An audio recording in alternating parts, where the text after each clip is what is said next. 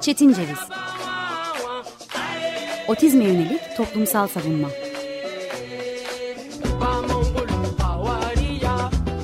Hazırlayan ve sunan Deniz Yazgan.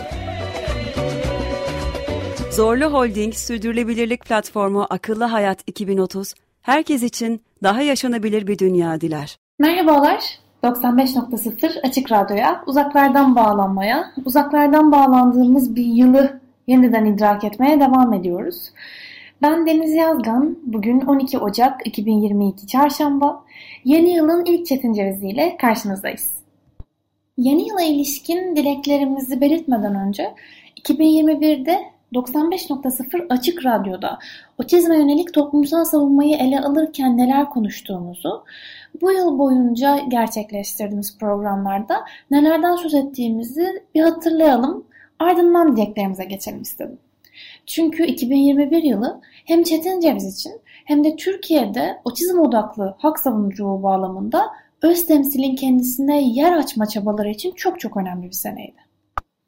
Geriye doğru bir inceleme yaptığımda geçen sene yarının ilk programımız olduğunu gördüm. Yani 13 Ocak 2021'de Çetin Ceviz'in 2021'deki ilk programını yapmıştık. Bu program gerçekten çok heyecan verici bir programdı. Çünkü sosyal medyadaki otistiklerden bir manifestoyu okuyarak ve bu manifestoyu hazırlayan Merhaba Spektrum ekibini programımıza davet ederek, programımıza e, kendilerini tanıtmak üzere davet ederek başlamıştık.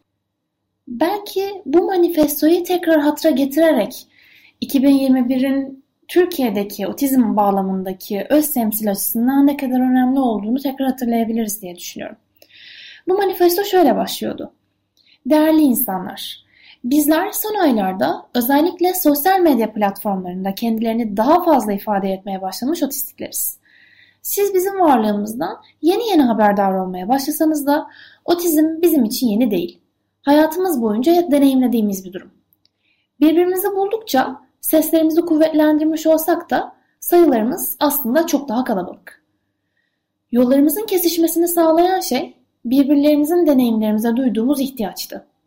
Bu sayede hem kendimizi daha iyi anladık hem de birbirimizden ve araştırmalarımızdan öğrendiklerimizi farklı mecralarda da paylaşmaya başladık.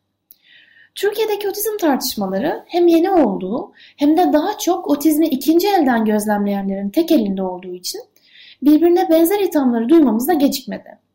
Sıkça duyduklarımız yeterince otistik olmamamız, yüksek işlevli olduğumuz için bizim gibi olmayan otistiklerle deneyimlerimizin örtüşmemesi veya otistiklerin otizm hakkında konuşamayacağı için bizim otistik dahi olamayacağımız gibi temeller etrafında buluşmaktaydı.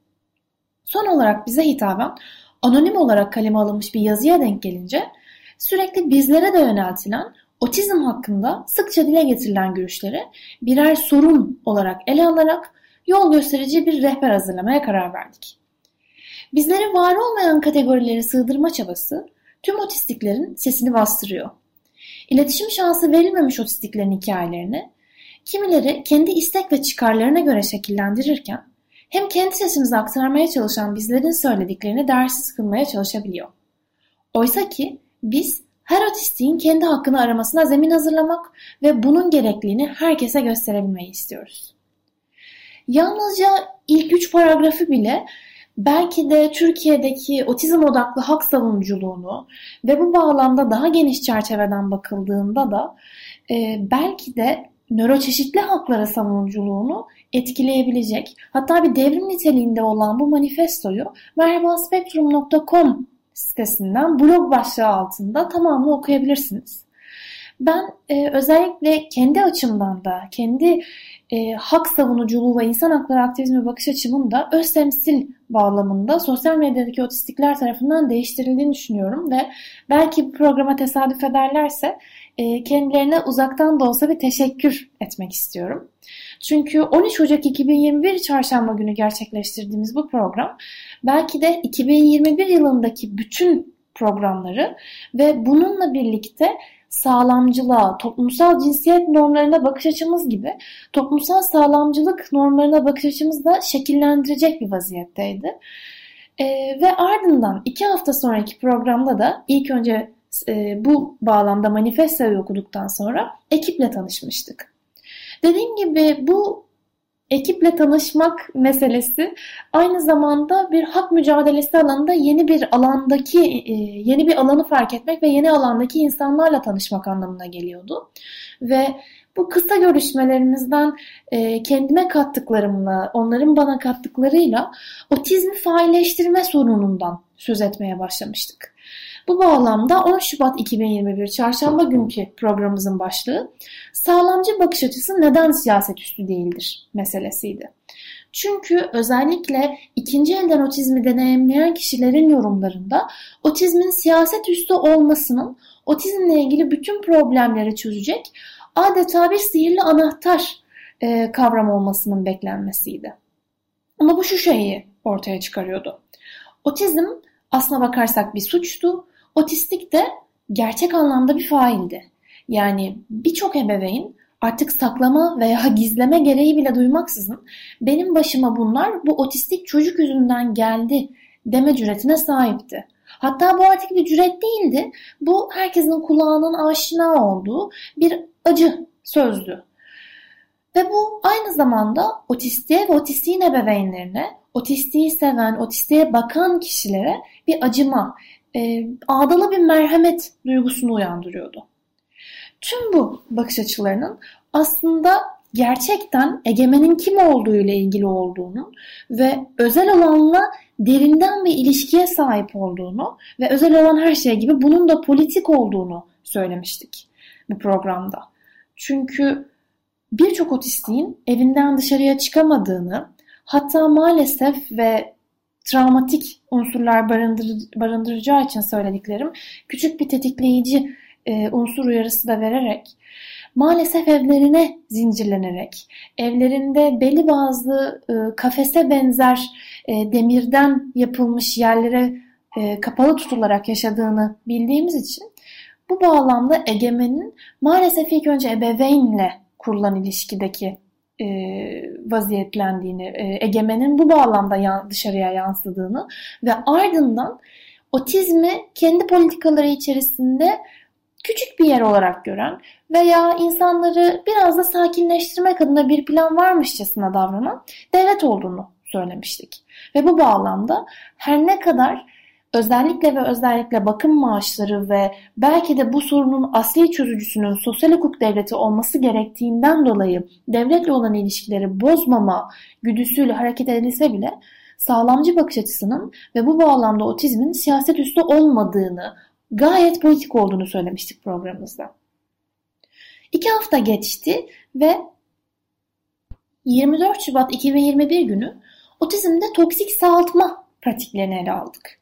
Bu bağlamda adeta çamaşır suyuna yatırılmış bir kumaş gibi, bir havlu gibi çocuklardan, çok küçük yaştaki çocuklardan otizmin sökülmeye çalışıldığını, bu bağlamda yapılan çalışmaların özellikle UDA bağlamında, davranış analizi bağlamında yapılan çalışmaların otistiklerde çok önemli bir posttraumatik stres bozukluğu yarattığını, bu otistik e, sağaltma pratiklerinin, toksik sağaltma pratiklerinin özellikle ve özellikle e, topluma uydurma çabasında yattığının ve toplumun otizmi algılamasından ziyade toplumda otizmi yok etme ve bir iki hafta önceki programımızda konuştuğumuz gibi en sonunda otistikten otizmi çıkaramayacağımız için otistiği tecrit etme e, sonucuna ulaştığımızı konuşmuştuk.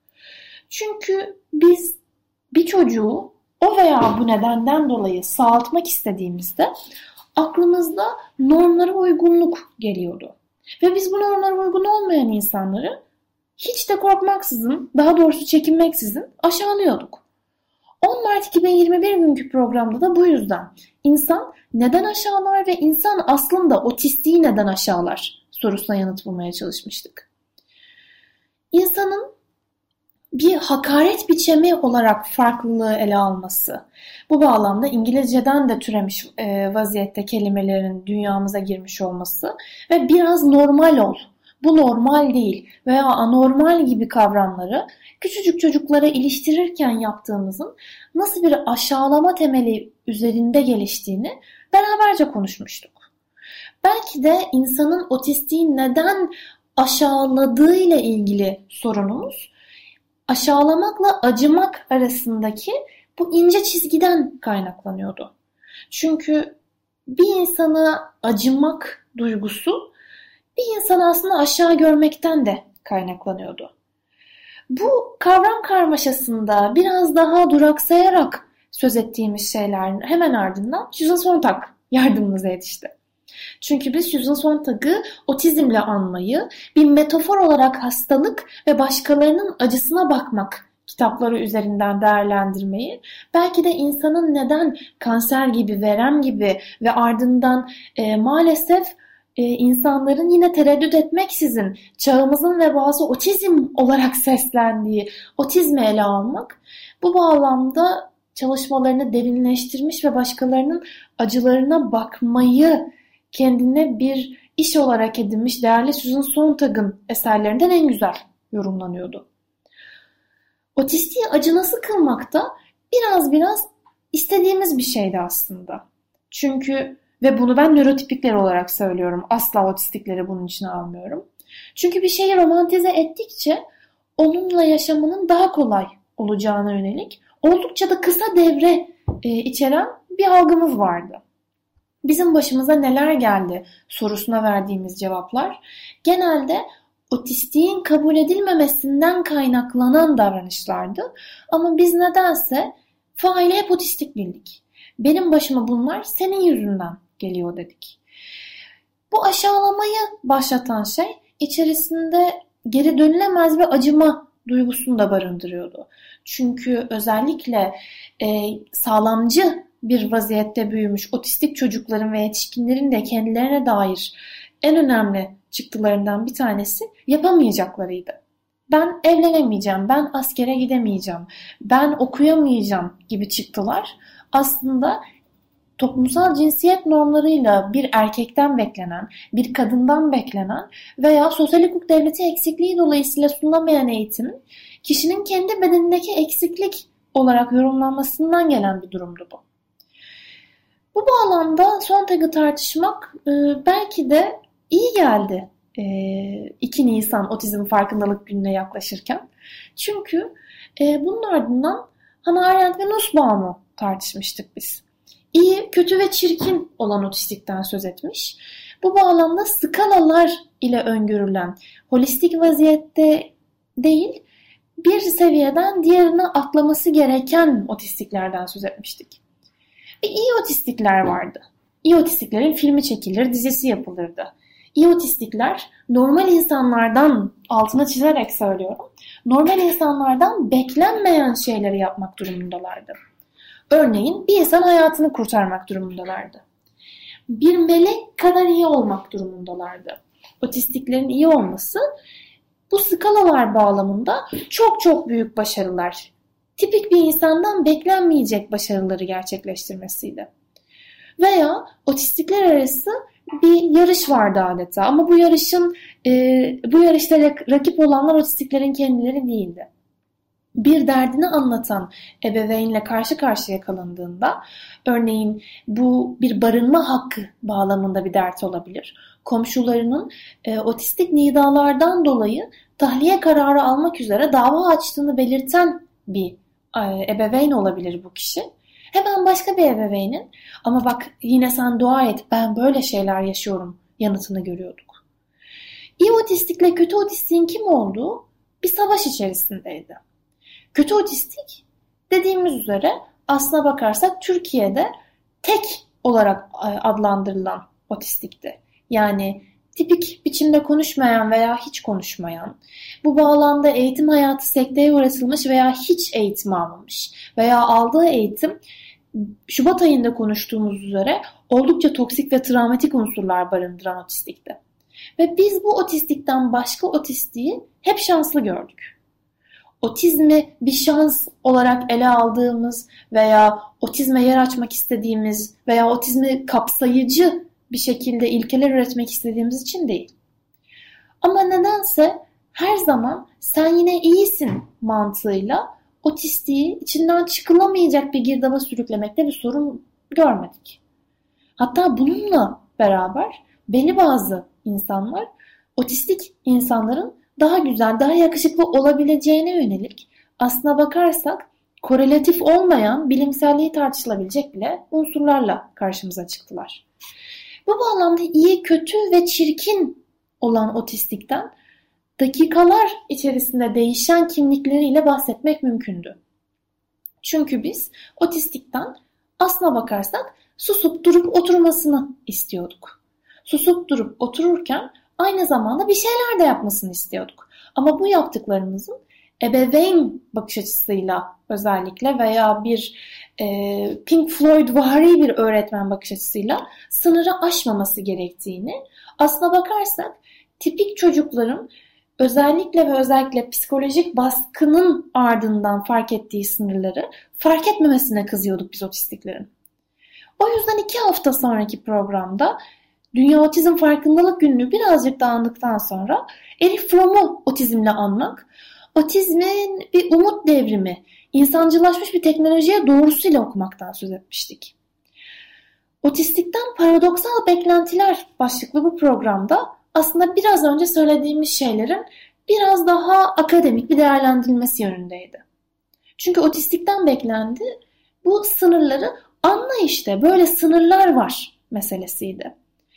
Bu sınırların oldukça toplumsal olduğunu, bu bağlamda bu sınırları o veya bu vaziyette birazcık bile olsa sorgulayan çocukları, sorgulayan yetişkinleri sevmememizle ilgili bir sonuç olduğunu tartıştık otistikten paradoksal beklentilerde. Çünkü otistik başarmalıydı ama öyle çok fazla şeylerde başarıp sinir bozmamalıydı. Bu başarı elbette bir ebeveynin çocuğunun başarı isteminden daha ayrıksı bir başarı vaziyette. Toplumsal başarı neredeyse.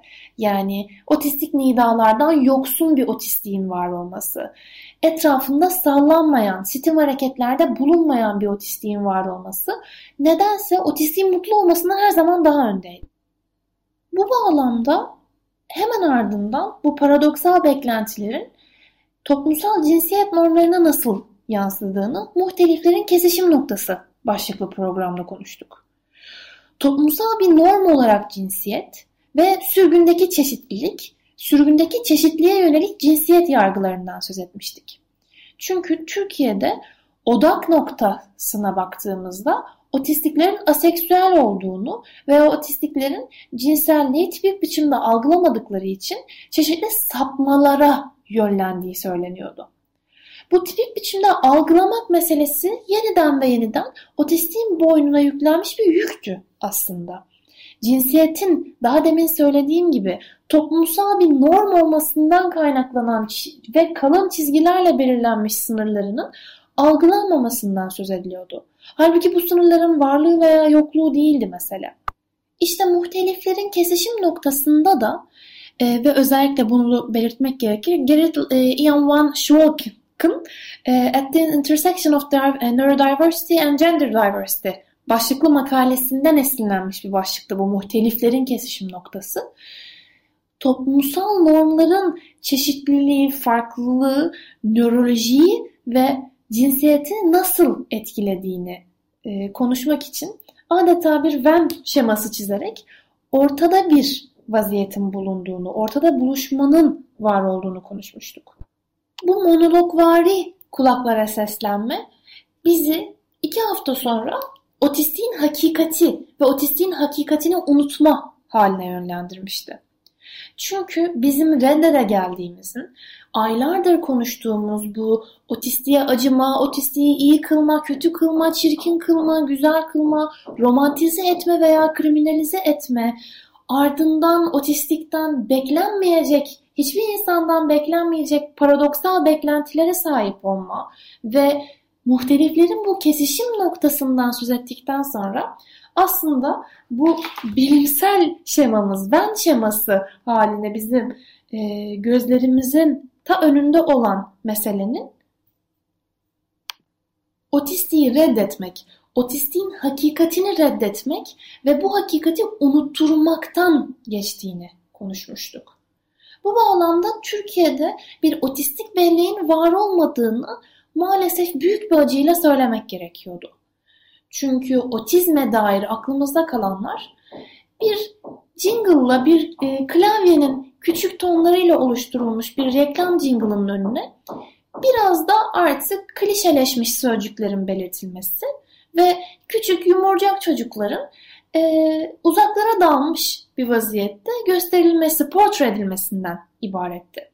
Türkiye'de otistik kim diye sorduğunuzda verilecek cevaplar maalesef ve maalesef ya küçük bir çocuktu ya da çocuk kalmış bir yetişkindi. Bu bağlamda otistiğin kendisi olmasını engelleye geldiğimiz eğitim düzeni veya eğitimsizlik düzeninde otistik usulsüzlüğün hüküm sürdüğü bir coğrafyada otistiği unutmaktan başka bir çaremiz yoktu. Ay çok üzülüyorum aman aman neyse cümleleri e, bir otistik yakını olarak o kadar fazla e, yerde ve zamanda çocukluğumdan bu yana aklıma gelir vaziyette ki. Ve ben bunun yalnızca ikincil yaşay yaşayıcısıyım. Bu bağlamda kendisine yönelik olarak aman aman neyse bu konuları konuşmayalım gibi bir cüretle karşı karşıya kaldığında insan maalesef ve maalesef kendi hakikatini de unutmak istemeye yönlendiriliyor. İşte burada sağlamcılığın, sağlamcılığın pratiklerinin ne kadar zehirli sonuçları olduğunu yeniden görüyoruz. Çünkü bu otistik hakikat ve bu hakikati unutma meselesi bizi otistik çaresizliği de tartışmayı e, sürüklüyor. Otistik çaresizlik veya bizim büyük mecburiyetimiz başlıklı programda otistiğe kimin koyduğu belli olmayan kurallardan, yasaklardan, kabullerden, inkarlardan, çarelerden ve çaresizliklerden söz etmiştik. Birçok insanın gerçekten çaresiz hissetmesinden söz etmiştik. Kendisi olurken veya kendisi olmaya çabalarken ki çaresizliği veya artık hiçbir çıkışın olmamasından dolayı kendisi olamama halinden söz etmiştik. Bizim bu büyük mecburiyetimiz neydi sorusuna verdiğimiz yanıt artık bu vaziyetten çıkmaktı. Ayağa kalkmaktı. Ayağa kalktığımız kadar yolu özellikle ve özellikle öz temsil bağlamında hak savunan kişilere açmaktı. Hatta yol açmak artık hadsiz bir eylemdi. Yolun varlığını sağlamak, yolun varlığını öz temsil bağlamında hak savunan kişilerin önderliğinde bir görev edinerek sağlamak gerekiyordu. Otistik çaresizlik veya bizim büyük mecburiyetimizin ardından otistik süreci tartışmıştık. Otizmin nedeni birinden birine yüklemek neden gerekliydi? Neden parmakla birini göstermek istiyorduk? Veya birini artık bir şekilde otizmin müsebbibi kabul ediyorsak ne olacaktı? Neden süreç ve sonuç ilişkisi dengeli değildi? Veya daha demin söylediğim gibi otistik usulsüzlükten söz ediyorsak otistik bir süreç öngörülüyor muydu? Bu kapsayıcılık tartışmalarının tetikleyicisiydi aslında. Bu bağlamda gözümüzü uzun bir süreliğine gündeme diktik. İlk önce Strasbourg'un engellilik algısından, ağır insan hakları ihlalinden mi veya ağır otistikten mi söz ettiğimizden konuştuk. Yani ağır otistik dediğimiz insanların aslına bakarsak sistematik olarak insan hakları ihlaline uğrayan, özgürlüğünden yoksun bırakılan, eğitim hakkından yoksun bırakılan, barınma hakkından yoksun bırakılan, manevi gelişim hakkından yoksun bırakılan kişiler olduğunu konuştuk. Ve maalesef ardından Türkiye'yi etkisi altına alan yangın ve sel olayları gerçekleşti ve biz büyük bir karanlıkla yangın öncesinde, esnasında veya sonrasında aynı şekilde sel durumunda otistiğin kapsanmadığını, otistiğin düşünülmediğini fark ettik ve belli bazı çevre çalışmalar yaptık. Gündem çok yoğundu. Hemen ardından Paralimpik oyunlar geldi ve Paralimpik oyunlarda otizm tarihinden söz edip Special Olympics başlığı altında özel olimpiyatlar olarak hafif de sağlamcı bir isme sahip olan olimpiyat oyunlarından söz ettik ve otistik olimpiyatlar, otizm olimpiyatlarının var olup olamayacağından konuştuk. Hemen ardından okul zilleri çaldı ve eğitim, öğretim, otizm başlığı altında değerli İdil Seda Ak ile okula kayıt durumundan konuştuk. Ardından İstanbul Barosu seçimleri geldi. İstanbul Barosu'nun engellilik, haklı, e, engellilik algısından konuştuk. Bu bağlamda mücadele edilenin otizm mi, oti, e, otizm için mi olduğunu baronun da engellilik algısına hemal ederek konuştuk. Hemen ardından Avrupa İnsan Hakları Mahkemesi'nin oy hakkı bağlamında erişim hakkında, erişim kavramında bakış açısını avukat, e, değerli avukat Rümeysa Budak'ın katılımı ve çevresiyle Toplak ve Mırak ve Slovenya kararneleri olarak konuştuk. Ve ardından iki hafta devam ettiğimiz ikinci otizm eylem planı geldi.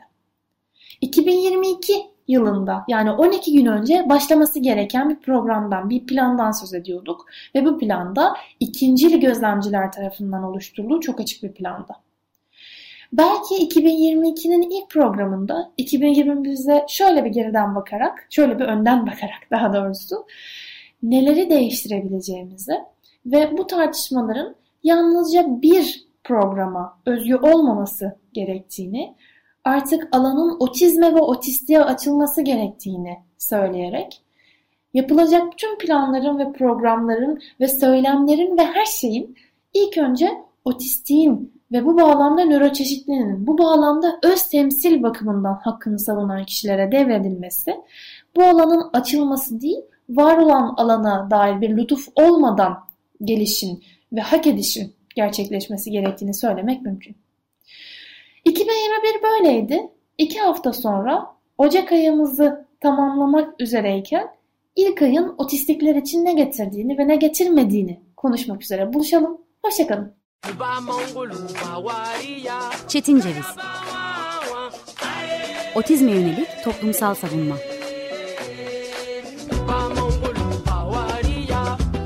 Hazırlayan ve sunan Deniz Yazgan Zorlu Holding Sürdürülebilirlik Platformu Akıllı Hayat 2030 sundu.